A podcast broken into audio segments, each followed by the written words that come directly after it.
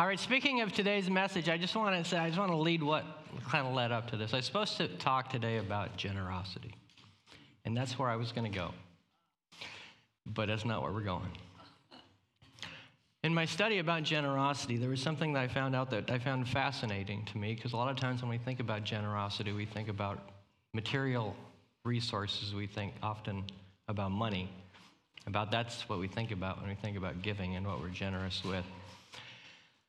But in my study, I went through the entire Bible, because it's really a transaction about there's a lot of things that we can be generous with.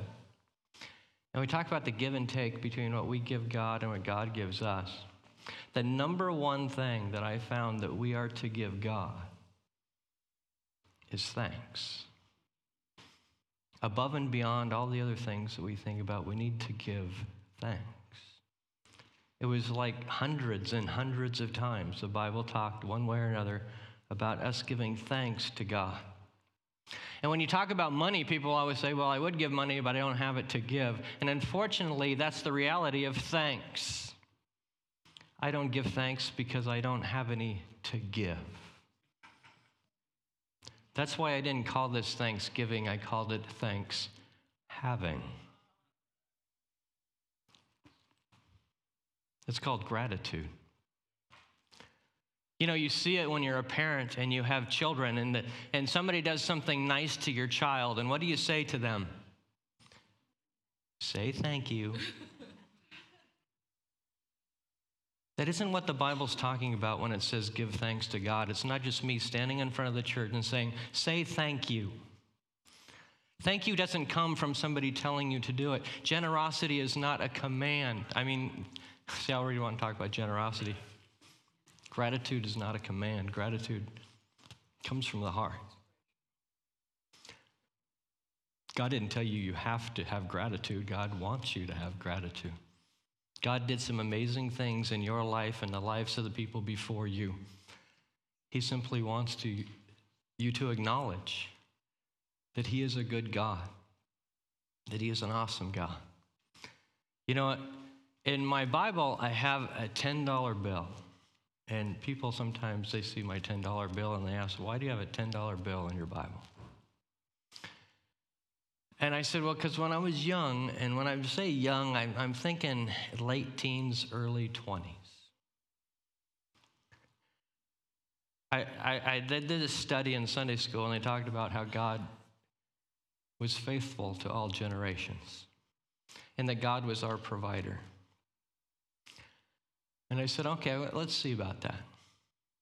I'm going to put $10 in my Bible.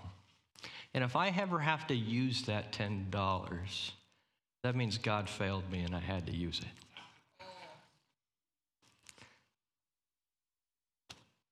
40 years later, it's still in my Bible. And I suspect it'll be in my Bible the day I die. Because God does remain faithful and God does take care of us all of the time. He is a powerful, awesome God, and that's what we're going to talk about today, because I can't tell you to say thank you. I just want to inspire you to be thankful, because it's when you are thankful that you will then give thanks. I want to thank Vaughn and Ann specifically for that communion meditation, because I've been bouncing back between this sermon and the generosity sermon, and Vaughn and Ann confirmed it through the Holy Spirit that I chose wisely. Because exactly what they said is exactly what we're going to talk about today. And starting off, and we've heard this verse now for probably 3 or 4 weeks. But if you haven't internalized that, I want you to start internalizing this today. This is God's will for you in Christ Jesus. What does that mean? There's a difference between God's commands and God's will. God's command just says, you need to do this. God's will is, I want you to do this. We see it, you know, as we parent our children. There's some things that we tell them to do, and there's some things that in our heart we just want them to do. This is one of those things that God just wants. his people to do. And the first one is fantastic. He wants you to rejoice always. He wants you to enjoy the life that he has given you. He wants to enjoy this life that Jesus says, I gave you life and I gave you life abundantly. He wants you to rejoice in that. He wants you to enjoy this life that he has given you. He wants you to enjoy him. He wants to enjoy the good things that are available to us. And then to pray without ceasing. And Bruce has talked a lot about this. I just want to add to it because I don't think people necessarily get this concept of pray without ceasing. They're thinking, boy, that's just a lot of praying. I don't have that much time. I think of it this way. I think, my son gave me a call this last week. He said, Dad, got a problem at my house, and I'm not exactly sure how to take care of it. So what I'd like you to do, if you could just come over, take a look at it, and let me know what you think. Let me know if there's something you think I should do. And to me, that is a perfect example of what it means for us to pray to God without ceasing. It's just simply to say, Dad, I got this problem. I have these two messages, and I think both of them are powerful, and both of them would be effective, but I don't know what to do, generosity, or now the Holy Spirit's brought to me this concept of having this inner thanks. What do you think I ought to do? And then, then listen. Because I can tell you, how many of you think you were a perfect parent? Okay? I tell you, God is a perfect parent. My son kind of trusts that I have a little bit more knowledge than he does about his house. But I'll tell you, every single thing that you go to God with, he has a lot more knowledge of it than you do. And his wisdom is far greater, and his ways are not your ways, and his ways are perfect. So have that relationship to God that as soon as you come up with something, whatever it is, say, Dad, I got an issue I need some help with. That's my concept of praying without ceasing. But this is what we're talking about today. In everything, give thanks. But again, in order to do that, you have to have in your heart gratitude to give. God doesn't want you to just say thank you. It's in the same way that God says love must be sincere, thanks must be sincere, or it really doesn't mean anything. We should be an incredibly thankful people, and I want to talk about why. First of all, having thanks, this is one of the powerful things about thanks, is thanksgiving is often associated with peace. I've told people that when I used to do the youth group, there was a poster that the kids never understood, and I didn't really fully understand it either because I was young and foolish, but in my life I've gotten to know it. It said, all want peace, but few want what makes for peace. That's where our world is today. Everybody's screaming they want peace, but the way they're wanting it ain't going to bring it. One thing I see all the time, no justice, no peace. Justice doesn't bring you peace. I will tell you that right now. Mercy brings peace. That's what we should be screaming for. That's what we should be asking for, and that's what God gives. Be anxious for nothing, but in everything by prayer and supplication with thanksgiving. Let your requests be made known to God, and the peace of God, which surpasses all comprehension, will guard your hearts and minds in Christ Jesus. That's his will for you, that his peace would guard your heart. In this generation today, we need that. We need that desperately. We need peace in our hearts. And who gives that? God. We don't use this word a lot, but the Bible does, and maybe we ought to more often. It's the word loving kindness. It's an incredible word. It simply means what it sounds like. Because of his love, this is what he does. Loving is the motivation. Kindness is the action. And God continually in your life and my life, whether you notice it or not, and we'll talk about that, is showing loving kindness. Oh, give thanks to the Lord, for he is good. His loving kindness is everlasting. That means no matter what you do, no matter what happens, it doesn't stop his loving kindness. He continues to love. He continues to love you through much. He loved you so much that he sent his only begotten son to die on the cross. That was an act of loving kindness. Probably the greatest act ever seen by mankind. And that's the same loving kindness that just keeps going. The Lord's loving kindness indeed never ceases, for his compassion never fails.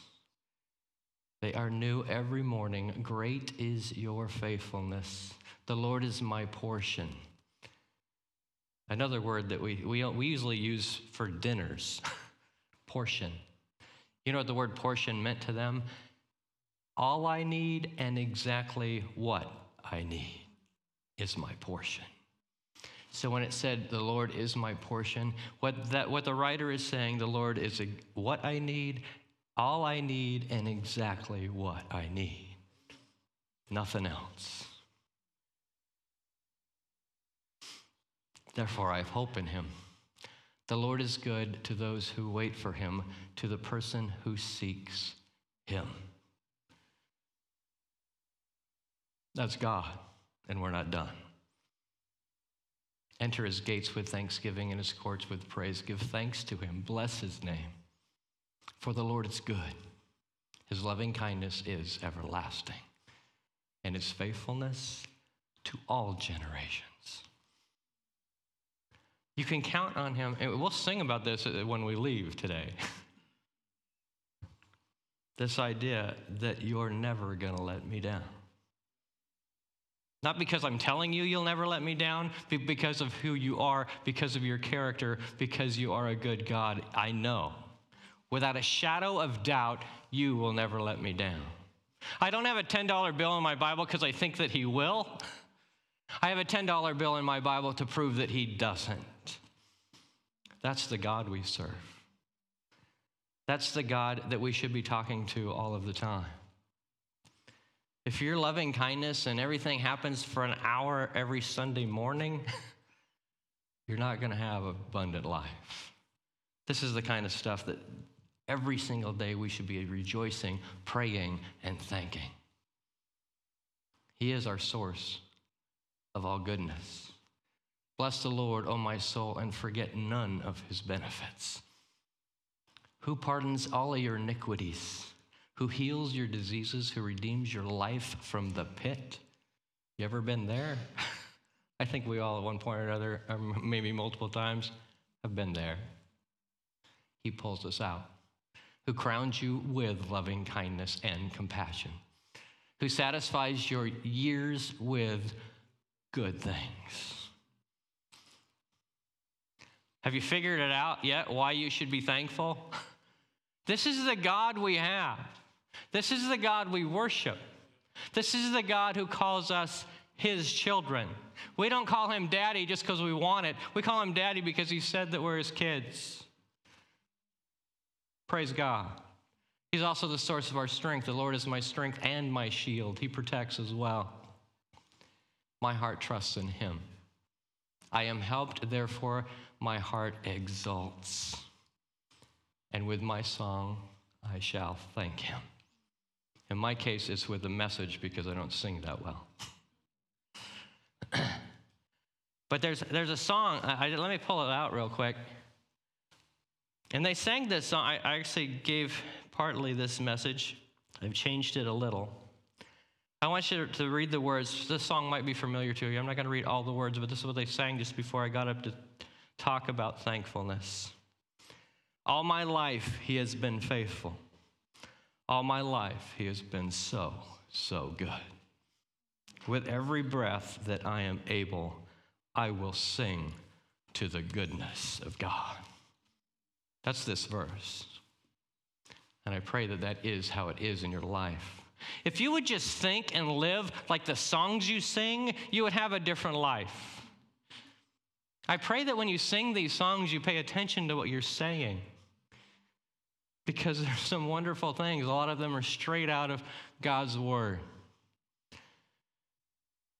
But understand that the gratitude is through Christ.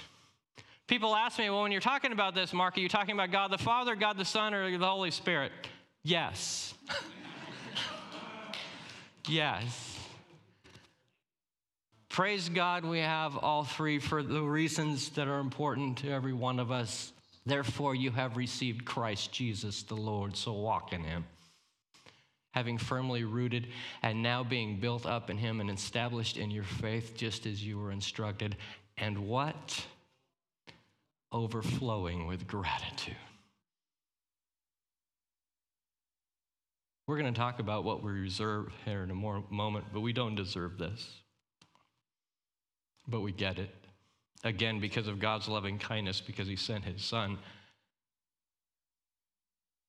I don't know how you cannot be overflowing in gratitude. It's incredible. Let the peace of Christ rule your hearts, to which indeed you were called to one body, and be thankful. Let the word of Christ richly dwell within you, and whatever you do in word or deed, do it in the name of the Lord Jesus Christ, giving thanks to him, to God the Father. God, thank you for your son. God, I would be hopeless without your son. God, I would have no future without your son. Thank you. So why aren't we always having gratitude? When I was a kid, it never made sense to me when I would read the story, hear the stories, because in Sunday school, they tell you incredible stories because the Bible's full of them. And most of them are stories about how God did unbelievably incredible things beyond what this world could offer. Saving people from fire, from lions, splitting the Red Sea. You name it. It was story after story, taking down a giant fort by just walking around it. And then I would hear that they forgot about God. And I'm like, how in the world? When you see these wonderful, credible things that he does, how could you ever forget? And I used to think that as a kid. It almost affected my faith, because I'm thinking there's no way they could have seen that and forgot about it. Until I live in the United States in 2021.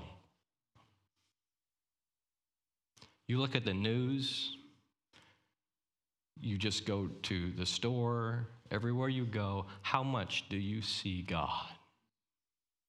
You go to the school as a kid, how much do you see God? This generation has done everything that it can to forget God. The church can't forget God, people.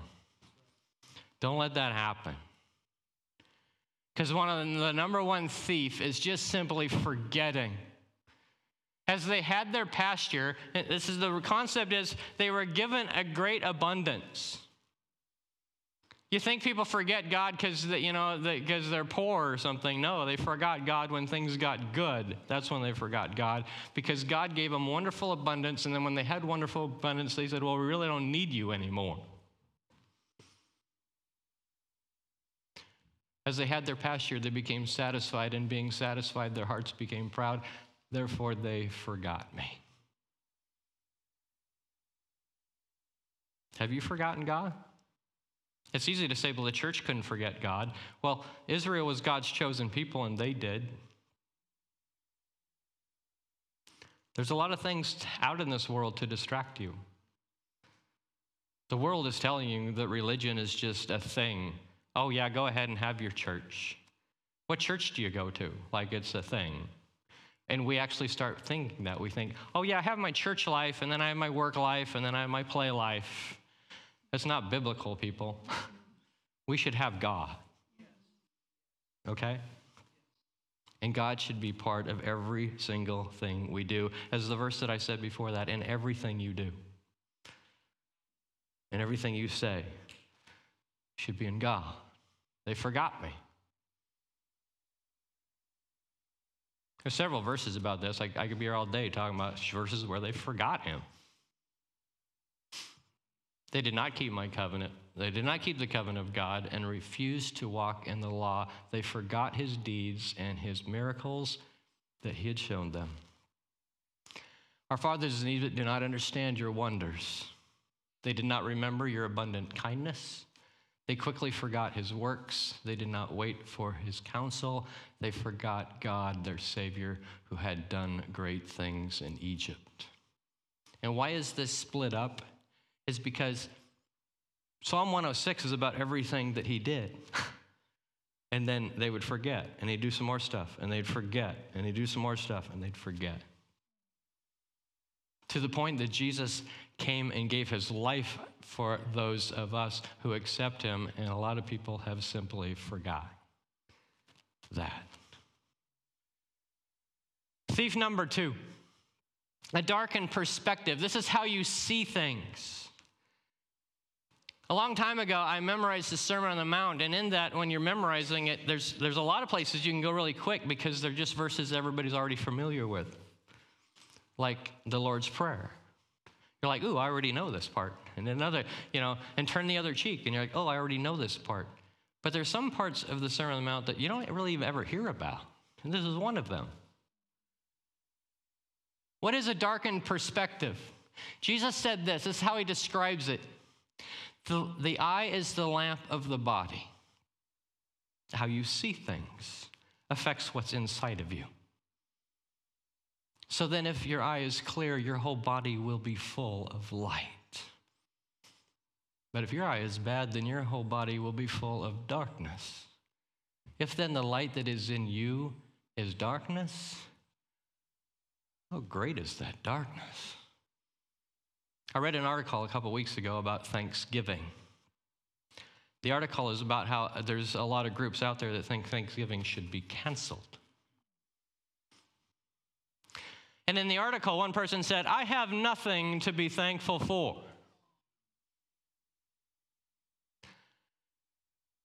You ever been there?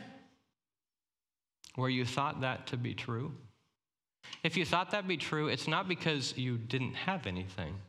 It's not because there wasn't anything. It's because you didn't see anything. How you see things is incredibly important to how much gratitude you have in your heart. You have those people that you ask, how are you doing? And immediately you know it's not going to be good. No matter what's happening in their life, the way they see it is negative. And they'll give you a whole list of all the negative things going on in their life right now. And you say, was there anything good? And there'll be like this silence and this blank look. I can't really think of anything right now. I can tell you everything that we've gone through so far about God is true no matter what's happening in your life. I don't care what's happening in your life. It doesn't affect that God's loving kindness. It doesn't affect that you have a God that is faithful. It doesn't affect that you have God doing great things in your life whether you see it or not. Something interesting Naomi said, because I don't know if you know the story about Naomi, I won't necessarily get into it, but she had, her husband died, her sons died. And what she said is, God has had his hand against me. You can certainly see how somebody would come to that conclusion with the life that she's having, but it's a wrong conclusion. God does not have his hand against you. What God wants is for your good.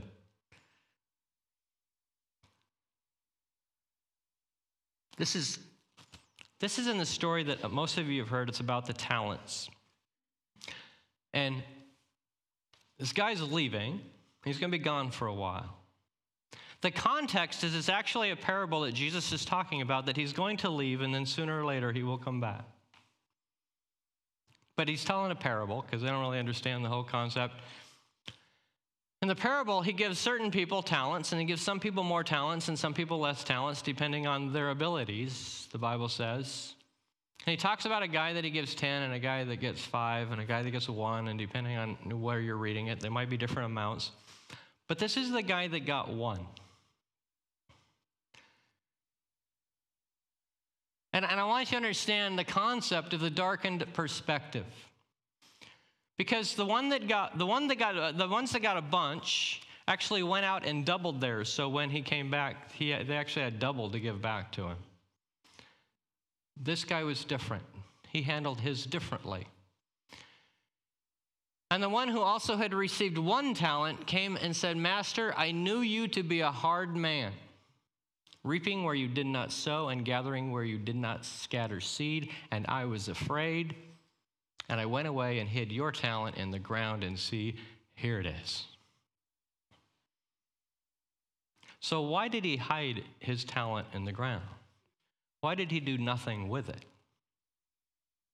Well, Jesus called him wicked and lazy, so that might have had a big part of it. But a lot of it was the fact that he had a darkened perspective of his master. He didn't see his master as other people saw his master. His master was actually a pretty incredible guy, but this is how he saw his master. And let me put this into just words that we would use today. I knew you to be a hard man, basically making money off of other people. That's what he's saying.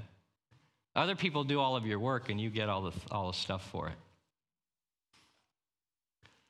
That's how some people see God. God just wants you to go do all this hard work, and then he benefits from it. And if you have a wrong perspective, if you have a darkened perspective, two things you don't have. One, you do not have gratitude, okay? If you have a darkened perspective about somebody and whatever they do is just negative and their motives must be bad just because you have that feeling about them, you're not going to have a lot of gratitude no matter what they do for you. You ever seen somebody give somebody some and the other person looks at them and says, what's this for? What do you want from me? That's a darkened perspective.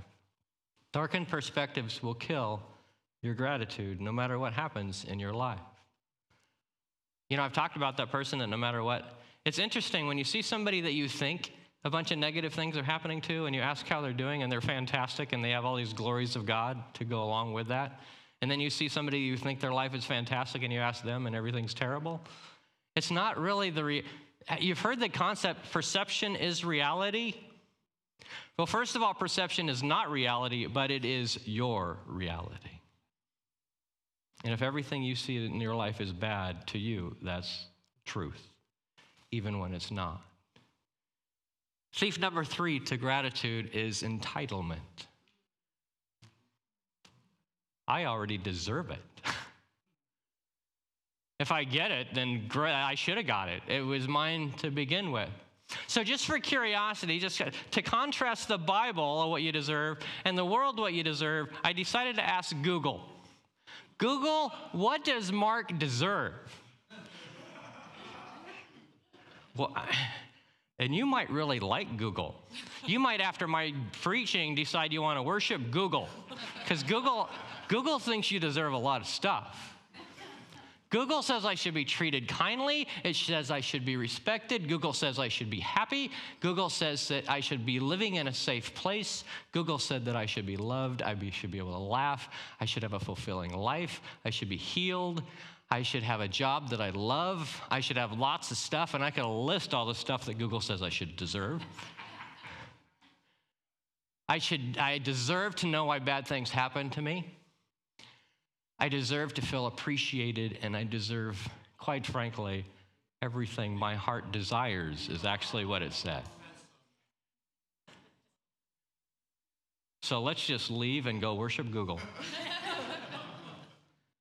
That is not true, people. Marketing loves that word today, you deserve. Well, just so you will appreciate God, I'm going to tell you what you deserve. Because what I want you to do, I do not want you to go home and say, God, please, I beg of you, give me what I deserve. That's a bad prayer, okay? That is a very bad prayer. What I deserve according to Scripture. This is from Romans 3:23 and 6:23. For all have sinned and fallen short of the glory of God, and the wages of sin is death. That's what you deserve. Praise God, he doesn't stop there. In fact, he just starts there. Because to finish off that last one, but the free gift of God is eternal life through Christ Jesus. Amen. Thinking you deserve it takes away your gratitude. Knowing you don't, but you still get it, is incredibly different. The Bible actually doesn't use the word very often, deserve. When it usually talks about it, it's usually talking about wages, literally. That you deserve your wages. You work this many hours, you deserve that. In this case, he actually says your wages are sin. Wages of that sin is that what you should get from that is death. Understand that everything that you get is beneficial and good in this life you don't deserve, but a loving God gives it to you. I read on Facebook one time, and it was actually one of the gals in our youth group, and she was talking about there was some guy that did something wrong. And she said, and she had listed off, well, you know, we really should forgive him because everybody deserves to be forgiven. I had to respond to that because the reality is no one deserves to be forgiven. But praise God, because of his mercy, there is forgiveness. If you think you deserve it and somebody forgives you, then you're just going to be, okay, whatever. If you know you don't deserve it and somebody gives it to you, when are you more excited? When you get your paycheck at the end, or all of a sudden you get this bonus that you didn't expect, that they didn't have to give you? Understand that the reason we praise God so much is because he gives us everything beyond what we deserve. In fact, he intentionally made it so he didn't get what we deserved by sending his son to die on the cross.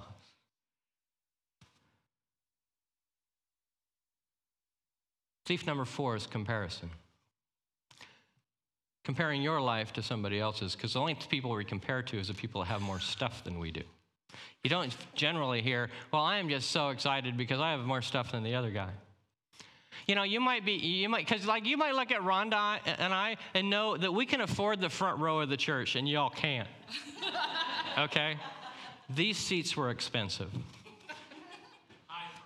High price seats. That's why nobody sits in them, because they really cost too much.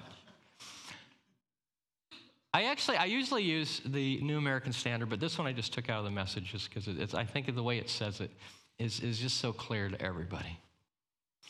No doubt about it, God is good. Good to people, good to the good-hearted. But I nearly missed it. Missed seeing his goodness. I was looking the other way, looking at the people at the top, envying the wicked who have made it, who have nothing to worry about, not a care in the whole wide world.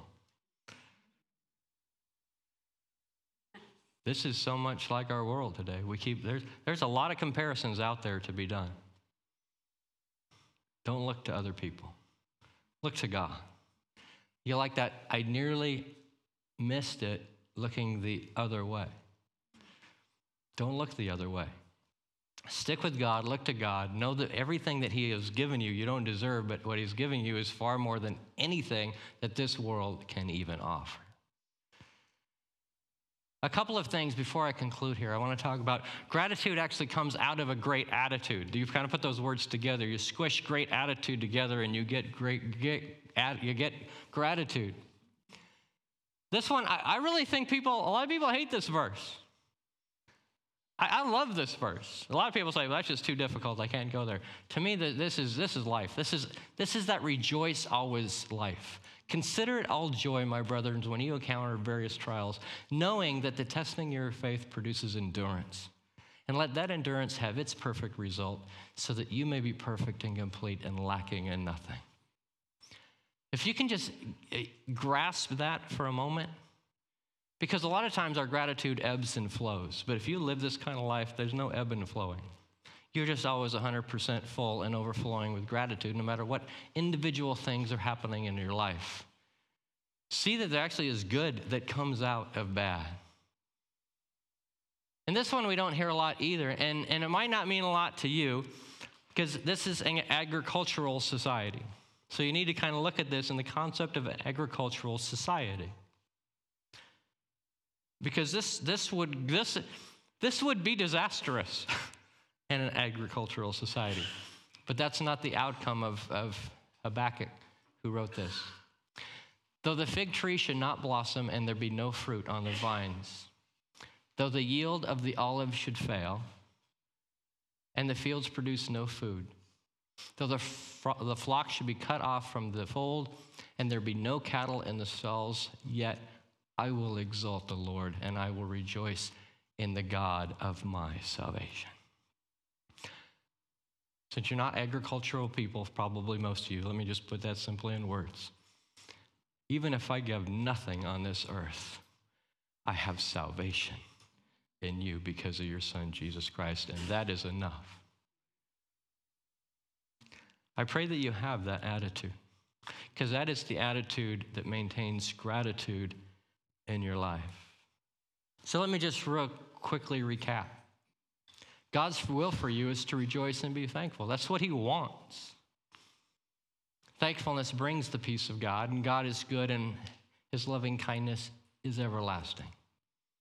In Jesus Christ, we should be overflowing in gratitude because of what he has done in our lives and for us. And beware of the gratitude thieves of forgetfulness, entitlement, darkened perspectives, and comparisons, and foster that gratitude with a great godly attitude. Shall we pray? Almighty God, you are a good God, and we use that good, and we know that that word falls so short of describing your character. You are incredible. You are all-powerful, all-present, all-knowing, everything. And because your loving kindness is so strong for each and every one of us, you gave us your Son, Jesus Christ,